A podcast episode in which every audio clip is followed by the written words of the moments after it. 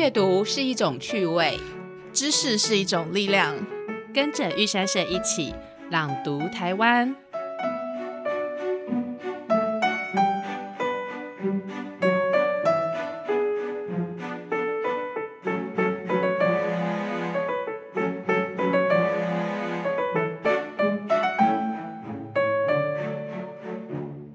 大家好，欢迎来到朗读台湾，一起登上阅读的玉山。那我是今天的主持人星云。今天的单元是玉山社之友，这是由玉山社出版公司所开设的 Podcast 节目。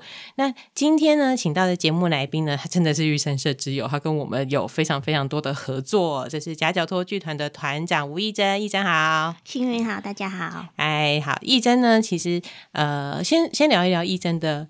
角色，义珍其实是剧团的人，剧团的团长，但他同时间也是呃两个孩子的母亲，然后他同时也是作者，欸，欣欣你的身份很斜杠，哎，就是很多很多不同的角色，杂杂工。对，可是为什么会开始认识到玉山社？你什么时候开始接触到玉山社的书？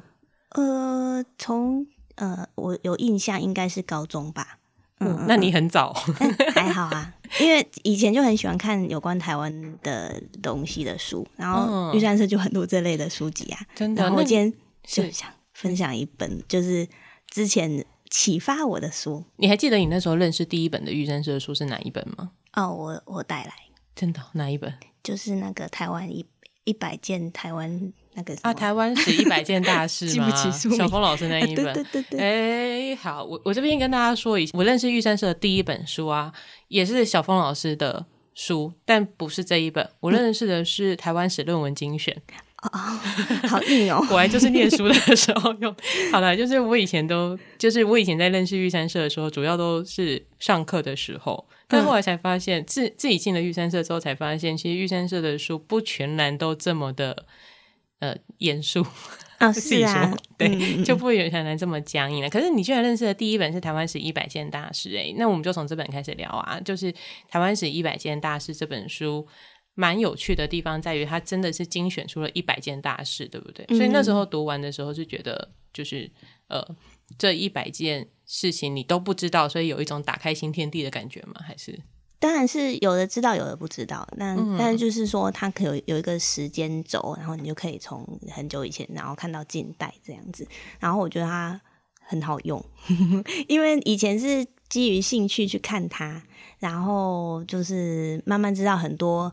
就是学校没有教，然后感觉很冷门的事件这样子，然后现在反而变成一种工具书的感觉，因为有时候要收收集资料、找资料就会用到啊。对，台湾史一百件大事，后来对大家来说有一种呃索引，是这样说吗？就是好像我我不知道哪个事情在什么时候，我我可以先去翻一下一百件大事，然后我再从这里面去挑呃我想要寻找的。那个详细的、更详细的内容或其他的参考书，这样它就变得有点像是台湾史的索引或者台湾史参考的那个入门的那种感觉。嗯嗯，对对对。我们剧团今年有一个演出叫《慢慢》，就是在讲台湾的民主进程。对，然后那时候就马上把这本书拿出来 看一下。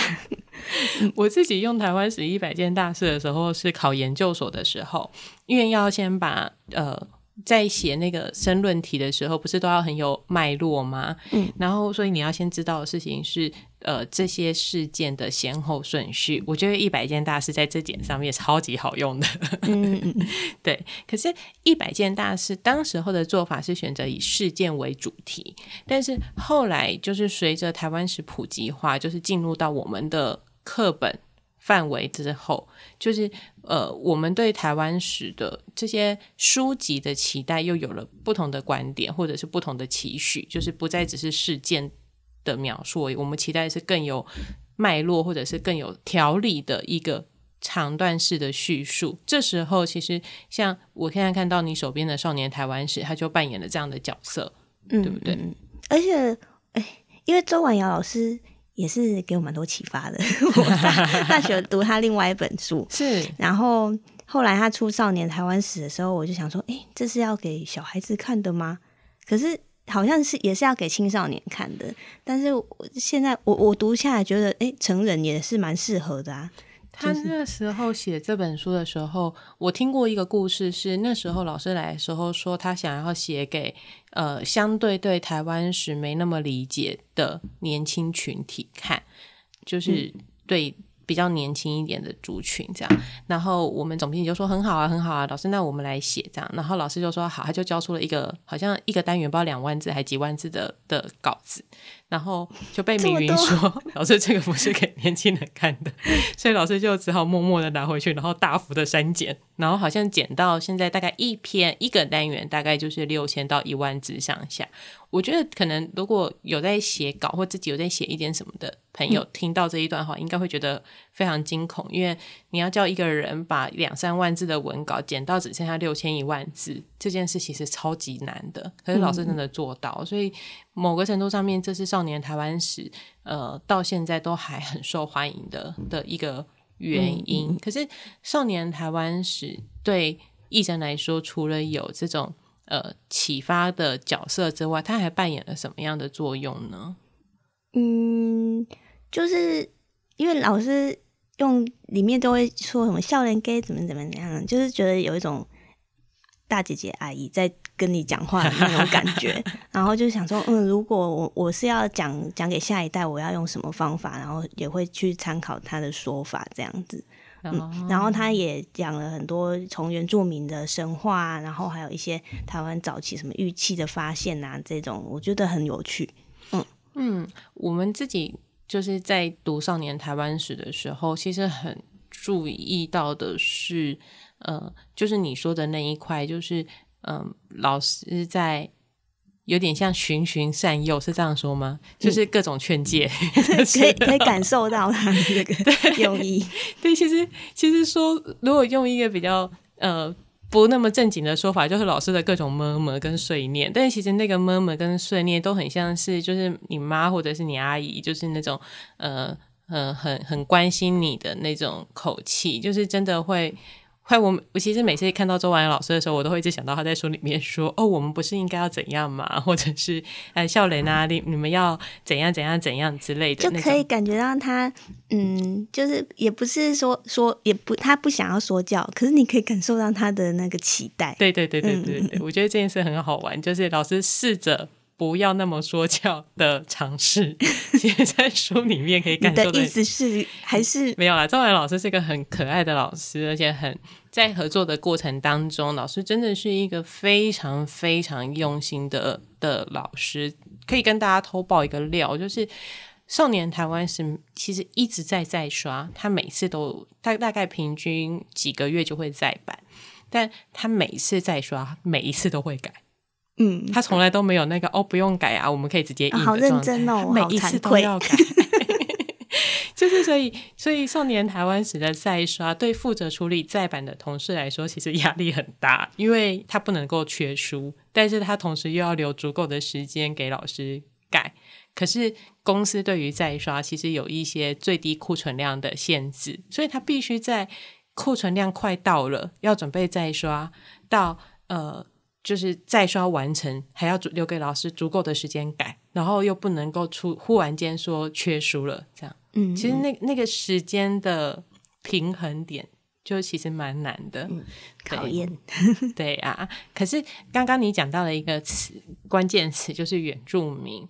哎，我可以爆你的料吗？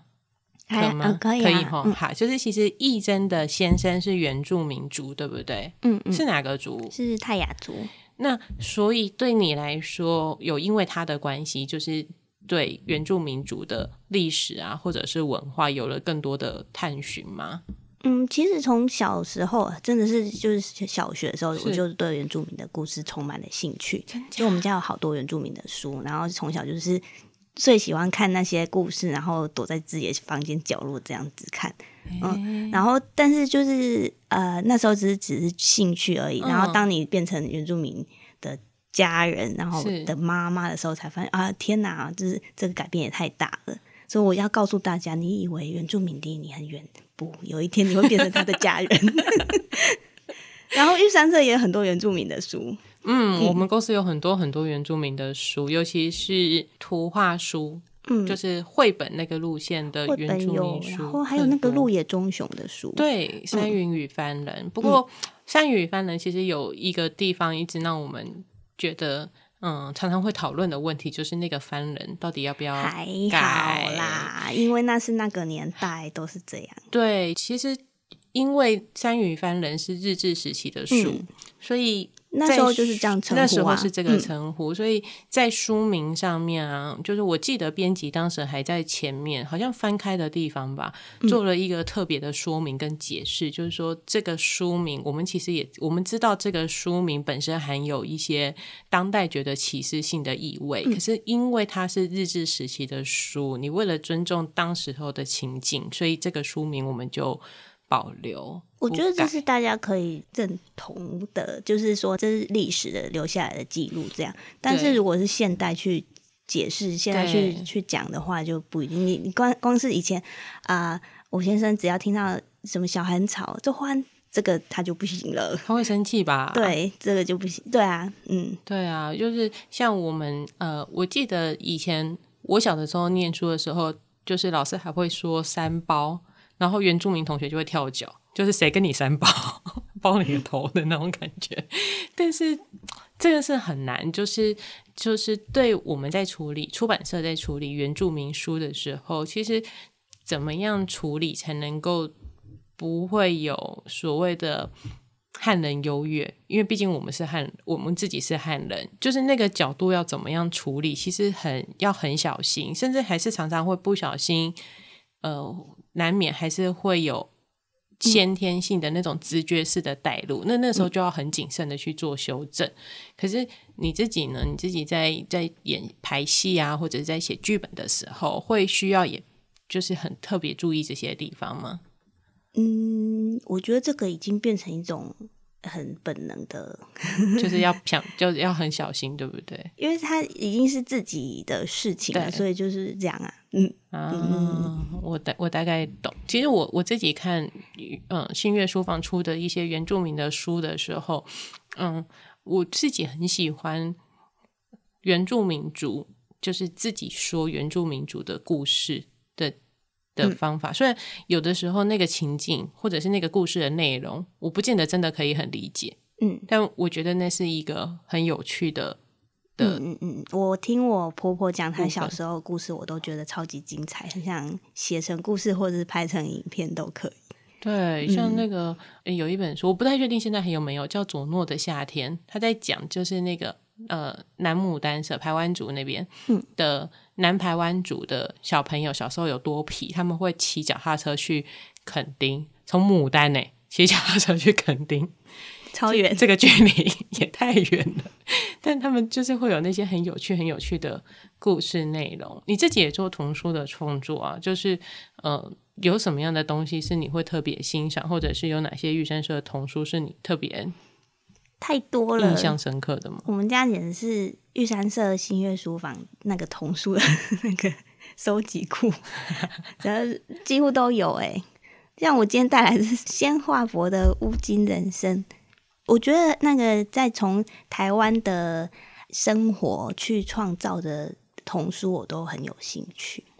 我我必须老实的说，就是呃，玉山社之友这个单元事先是不会套招的，就是我规划节目的时候，我不会跟来宾说你一定要带哪些书来，我也不会事先问来宾说你要带哪些书，基本上就是一个节目开录的这个当下，我们玩大冒险开箱。所以我事先假设过义珍可能会带来的一百种书单，但我怎么样都没有想到，居然是鲜花博。我以为你会带别的，我以为你可能会带红屁股的猴子之类的，但没想到是鲜花博。家里。那我今天本来想带其他很多本，但是发现哎、不在工作室，都在家里。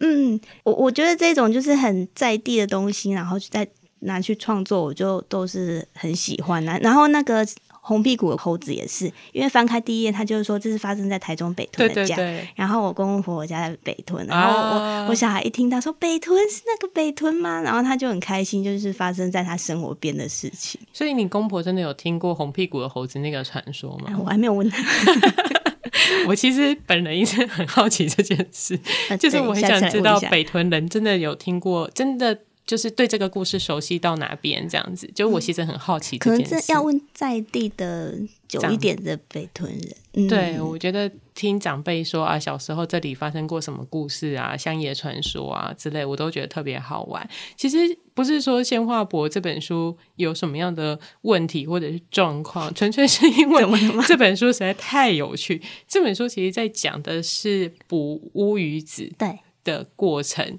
所以它叫做鲜化博的乌金人生。鲜化博是个人，帮大家解释一下，鲜化博是个人，然后乌金其实就是乌鱼子、乌鱼，然后这是在讲他捕乌鱼的人生。这本书其实我们自己在看这本书的时候，我觉得它最好玩的是他把呃先画博的画作，他自己画的那些素人画家，对对对，他把他自己的画跟呃插画做了一个很完美的结合。就是那这本书里面同时间会有两种不同的画风，而且是截然不同的画风，这在图画书里面其实是非常少见的做法。嗯，所以我那时候觉得这本书出来的时候，我其实非常讶异的是这件事情。然后，呃，郑顺聪又是就是文笔很流畅，然后很有很带着一个在地趣味的的一个执笔的人。然后他，但是他台语太好了，有时候想，天哪，这个怎么念呢？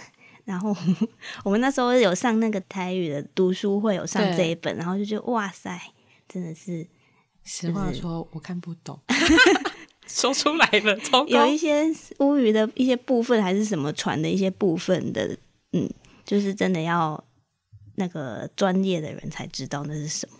对，因为其实这本书的难难度在于它是用台文写的，就是嗯，我觉得台文创作。郑顺聪算是很很容易读的了，可是对我来说，可能因为他有一些在描写的是前期的这些词汇，所以读的时候还是会有点卡卡的。尤其是像我这种就是台语简直就是幼稚园程度的人来说，就会觉得很困难。义真的台语比较好，你在读的时候应该就会比较容易，对不对？但是还是会遇到困难。他现在有一种不知道该怎么回答我的感觉，就到底要承认自己台语好还是不好呢？是要实话实说呢，还是？可是我觉得台语相对真的流利很多了啦，我自己觉得还还好。对呀，而且他你也帮我们配过音啊，对不对？不觉得配的很卡吗？还好吧，我在家里念的还好，然后开始录音就呃，我觉得真的是不一样。有那时候，呃，红屁股的猴子的录音是我们另外一个编辑，就是千花录的。他那时候就是一边在录音，在会议室里面录，然后一边不停的大吼大叫。他就是觉得为什么要叫我录这个？这个好难哦。红屁股的猴子难录吗？他觉得很难，就是。好，好，我现在大家就可以交换一下。现在开始台语的厮杀，就是互相伤害啊。对，就是他那时候说，他觉得很难的地方在于，他要把汉文、华文的文本转成台语的嗯嗯音。这件事情就是他会很想要口语化的说，可是他又觉得他应该要配合的转换一下。对，就是就是那个那个过程，他觉得很艰难。但我觉得很多母语家庭应该都很熟练这件事情呢，需要翻译这件事。哎，我我现在自己有个小孩，所以我有时候晚上在亲子共读的时候，我最近就开始做一个尝试，就是呃。念一遍华语之后，再念一遍台语。嗯，就是他有一天，他跟我就说：“你可以念好饿的毛毛虫吗？”嗯，我就倒了，因为我不会毛毛虫。气毛糖，哎，好厉害哦！嗯那我就被小孩教训了，因为幼稚园有教是气毛糖，那他就说：“就气毛糖啊，就要诶气毛糖，你能谁嘛不会要？” 可是其实对我们来说，那个故事转化成台语这件事情，其实是很难的。你自己在做这件事的时候，尤其是你有做台语的故事的活动，对不对？这件事的过程呢，就是需要做什么样的准备？我们才刚结束了一个全台语的儿童剧，但是其实大家都说哇，好厉害！其实没有很厉害，因为我们的转换过程都是请台语指导老师。对啊，但是就是也是因为台语指导老师来，才发现哦，这个语言的奥妙这样子。然后刚刚先画博那个还没讲完，就是我觉得台湾很多元素可以。进去有一本我想要提，就是那个什么魔幻大戏院。啊，魔幻大戏院，对，他也是加入了很多台湾电影的东西进去，然后去讲老戏院，我就觉得好有味道哦。对，那一本哦，那本哎，其实是呃国家电影中心跟玉山社的一次合作。我觉得那一本很棒的一件事是玉清，因为玉清本身除了是图画书创作者之外，他其实是学电影的，嗯嗯，所以他在处理那些电影的片段的时候，他就可以很无违和的把它融入到故事当中。对，如果你是台湾电影那种影迷的话，你就会觉得很喜欢。对，而且那一本其实玉清自己说，就是他在里面埋了超级多彩蛋。嗯然后他没讲的时候，我们真的都感觉不到那个彩蛋的存在，因为其实那个要很资深的电影迷。可是有一次我们办新书发表会的时候，就是遇到了一个电影迷，他就很明白的一个一个很快速的挑出来说：“你看，你看这里，这里，这里，然后你看这里，这里是那个谁谁谁。”这样他就是呃，他的那个彩蛋就是埋的非常高深，以至于我们现在正在进行的另外一本跟电影中心的绘本，那个创作者就很有压力，他现在就觉得他头很痛。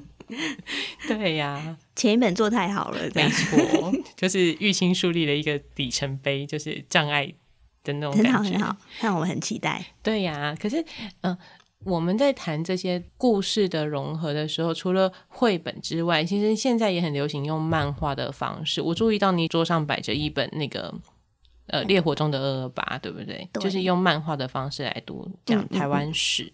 我觉得这很适合小学以上的小朋友了。杜甫安的作品其实除了呃《烈火中的二二八》之外，还有漫画《台湾历史片》三本嘛，《古早的台湾现代化之路》跟《中华民国在台湾》这几本在国际书展的时候，就是很受到家长们的喜爱，因为就觉得好像可以给孩子做一些嗯历史的补充，这样对，就是我一直在想说，要怎么跟孩子说我们呃历史，这要怎么说二二八？然后之前我们也尝试过用，就是用漫画，然后截取几页，然后嗯给小朋友看，然后结合一些演出、戏剧演出这样子。容易吗？对孩子来说，我觉得是比用就是口头这样说教容易啊，因为它是还是有图像，然后这一本真的蛮适合就是国小甚至国中也可以，因为我觉得我小时候也很爱看漫画，一次我可以看好几本，这种安安静静的在角落这样看，嗯嗯嗯，然后里面讲到一些地点。也还蛮深入的、欸，就是我们知道二二八其实都都只是一小部分，对，嗯，里面还有二七部队啊，他们的一些路程这样子。对，就是嗯，其实我觉得这几年讨论二二八的书相对多了，然后大家开始做很多不同的尝文本的尝试，或者是戏剧演出的方式。可是当时候，嗯，烈火中的二二八出的时候，好像还没有太多。嗯，用漫画这个方式来讲二二八事件的书，所以当时候这本书出来的时候，蛮受到读者们的欢迎哦。用这个呃《烈火中的二二八》这样的书呢，来跟孩子们讲台湾的故事呢，其实是蛮受到读者们的欢迎。但是除了《烈火中的二二八》之外，还有哪一些是用历史用比较不一样的文本形式来表现台湾史，是让你特别印象深刻的吗？在玉山社的书当中，前阵子不是有出那个暗夜的螃蟹，哦，对，我也蛮喜欢的。暗夜的螃蟹它，哎，其实暗夜的螃蟹很妙，它其实是音乐剧嗯，改编的，嗯，对，但是就是它好像我记得好像从头到尾都没有讲二二八或者是什么事件，对，没有，对，然后就是从就是一个妈妈带着两个小孩在对。在黑暗的 河海边这样捡到螃蟹的故事，然后你你就会想说，嗯，可是那个冲击还蛮大的，对，就是因为它是音乐剧改编，所以它有一个戏剧的张力在。但是看完以后就觉得，嗯，我就把书放到书柜的上面，想说等孩子大一点，我再 想一下 该怎么跟他讲，因为自己看完觉得很很激动、很沉重，嗯然后很很难过。对，就我觉得有一些绘本是啊、呃适合带孩子跟适合大人的，大家都觉得啊童书绘本好像都给小孩子，可是没有，没有我觉得有时候对大人的冲击是更大的。嗯，我觉得《暗夜的螃蟹》这本书其实对大人来说，因为我们知道了这个故事的背景，所以我们再去读这个故事的时候，那个冲击感会非常的强烈。嗯，但对孩子来说，如果他没有这个先辈知识的建构，他不一定会理解这件事情为什么对我们来说有这么大的冲击。而且，嗯，暗夜的螃蟹，其实在制作的过程当中有个小小的故事，是当时候呃，我们一开始的时候其实有是那个版画，就是潘嘉欣画的做的那些版画，它其实在一开始的时候是有颜色的，但我们为了要让大家有一个余韵去想象那个画面，我们最后只把螃蟹的颜色留了下来，剩下就做成黑白双色，嗯嗯，就是。淡化它的色彩之后，我觉得有一些故事，有一些情境，它反而变得更加的具体或者是具象的那种感觉。这其实，在设计蛮蛮妙的，在绘本中算是不常见的，也很聚焦。对，就就其实不是一个太常见的尝试。可是后来这样的一个呈现，那很多读者都说，就是反而比有颜色的画面更有感。因为你你会去想象那个情景，对，有的绘本就会觉得黑黑的不想看，可是这一本不会。太好了，我觉得编辑等下听到这一段的时候会流下泪来。对呀，可是其实义珍自己也做绘本，对不对？嗯嗯。那你做的绘本跟台湾的历史也有一些关系，可是那时候为什么会开始想要做这系列的绘本？就好像也是因为自己有了小孩吧。哼，就会觉得我要该怎么跟小小孩说我们自己的故事，这样，然后就发现，哎，好像这类给幼儿的绘本这类的比较少，就这样，这个是初衷。当时候做的第一本是《爱唱歌的小熊》，对蔡坤林先生的故事，嗯，然后那时候也是听了他的故事受到感动，那时候当下听到故事，然后就是有一种起鸡皮疙瘩的感觉。对，《爱唱歌的小熊》。就是出来之后，我们收到的很大的回馈是没有想过，原来可以用看起来很轻松的故事的内容，去跟孩子说一个很沉重的历史。我觉得也是因为我们演出的关系，我比较。愿意去挑战小孩的接受度，就是有时候大人会说啊，这个看不懂，这个不懂，太难了，怎样？可是其实小孩的那个接受度很广很深，都是大人限制了他们，就会觉得啊，这个看不懂、听不懂，就就没有进来看。然后如果当当你经历过，你就会发现，哎，小孩会吸收很多东西。其实爱唱歌的小熊，如果不特别说的话，甚至。就是会被看成是一个单纯只是一只不能唱歌的小熊的故事，嗯，但是我们在后面才做了一个处理，是来告诉大家，就是这个故事背后的真实情境，嗯。但除了爱唱歌小熊之外，还有另外一本，对不对？陈先生先生的《说好不要哭》，嗯嗯。然后，哎，那时候是是总编还是哎谁跟我说，那个小朋友对这一本的反应比较。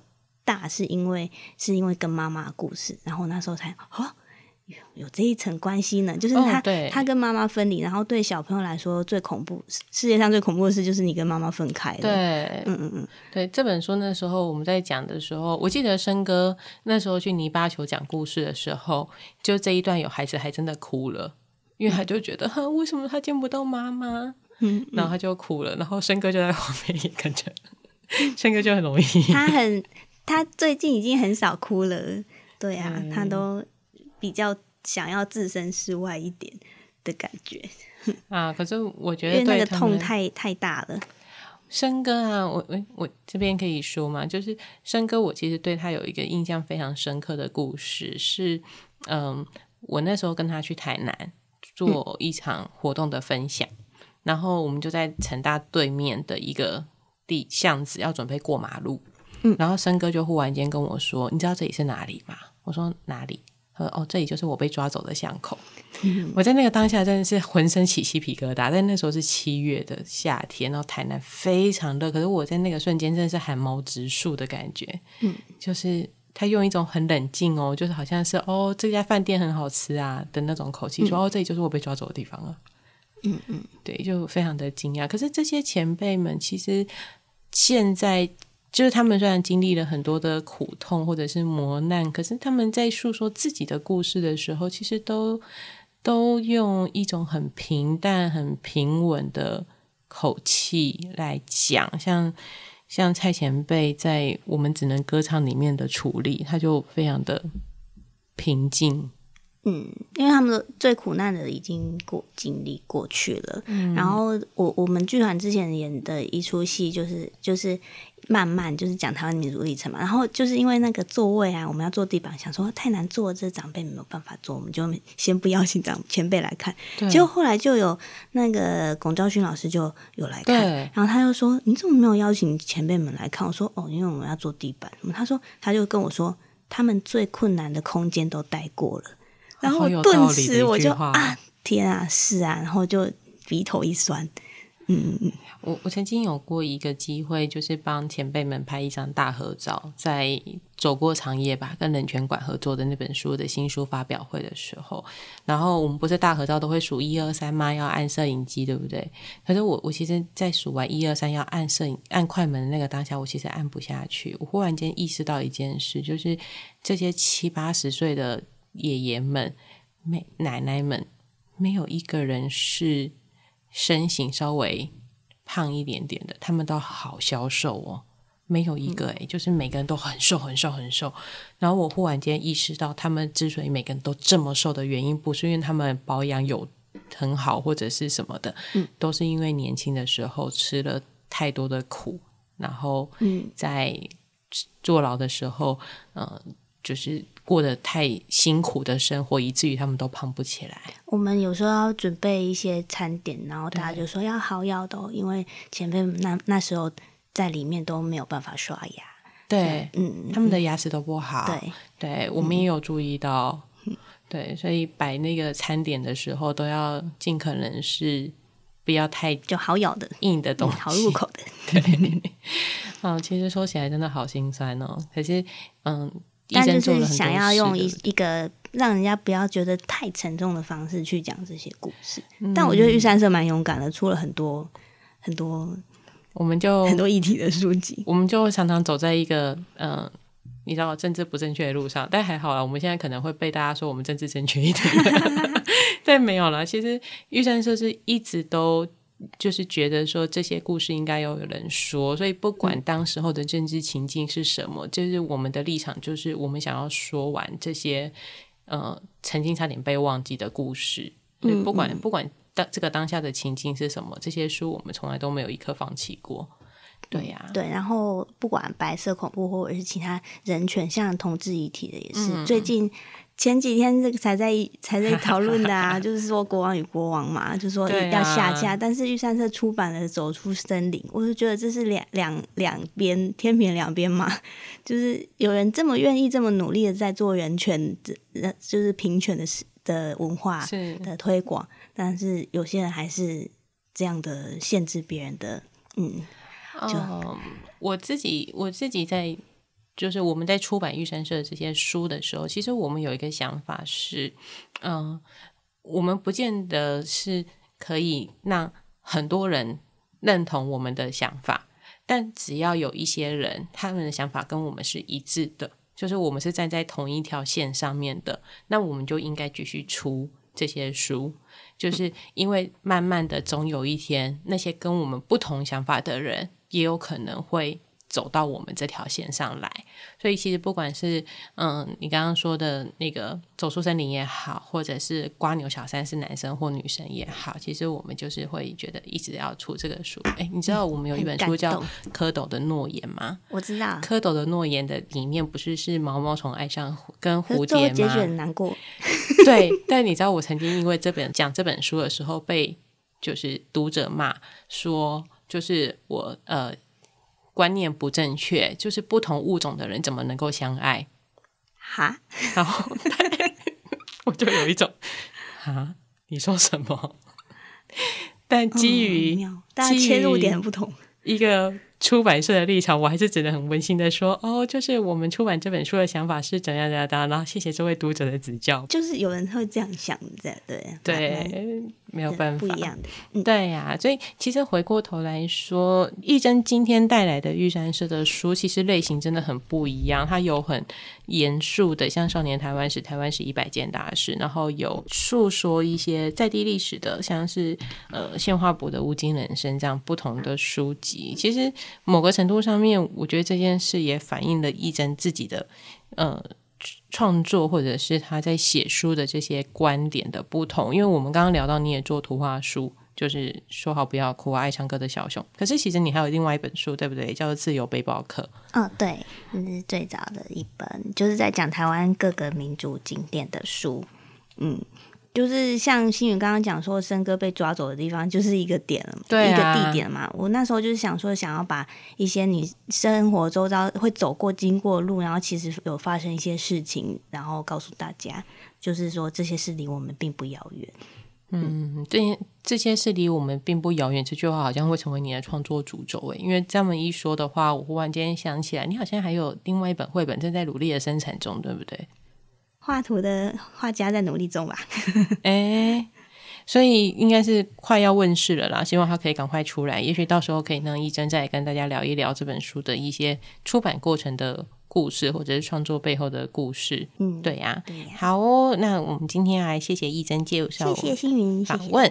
其实玉山社跟新月书房真的书籍的面向很不太一样，跟玉珍今天带来的书一样，其实就是真的非常的多元哦。那节目到这边要暂时告一个段落了，要谢谢大家收听，那么也欢迎订阅我们朗读台湾这个节目，然后 follow 玉山社出版公司或新月书房的粉丝团。那在这边就再次谢谢义珍今天来上玉山社之友这个单元喽，不会，谢谢。好哦，那就谢谢大家，我们下次见，拜拜。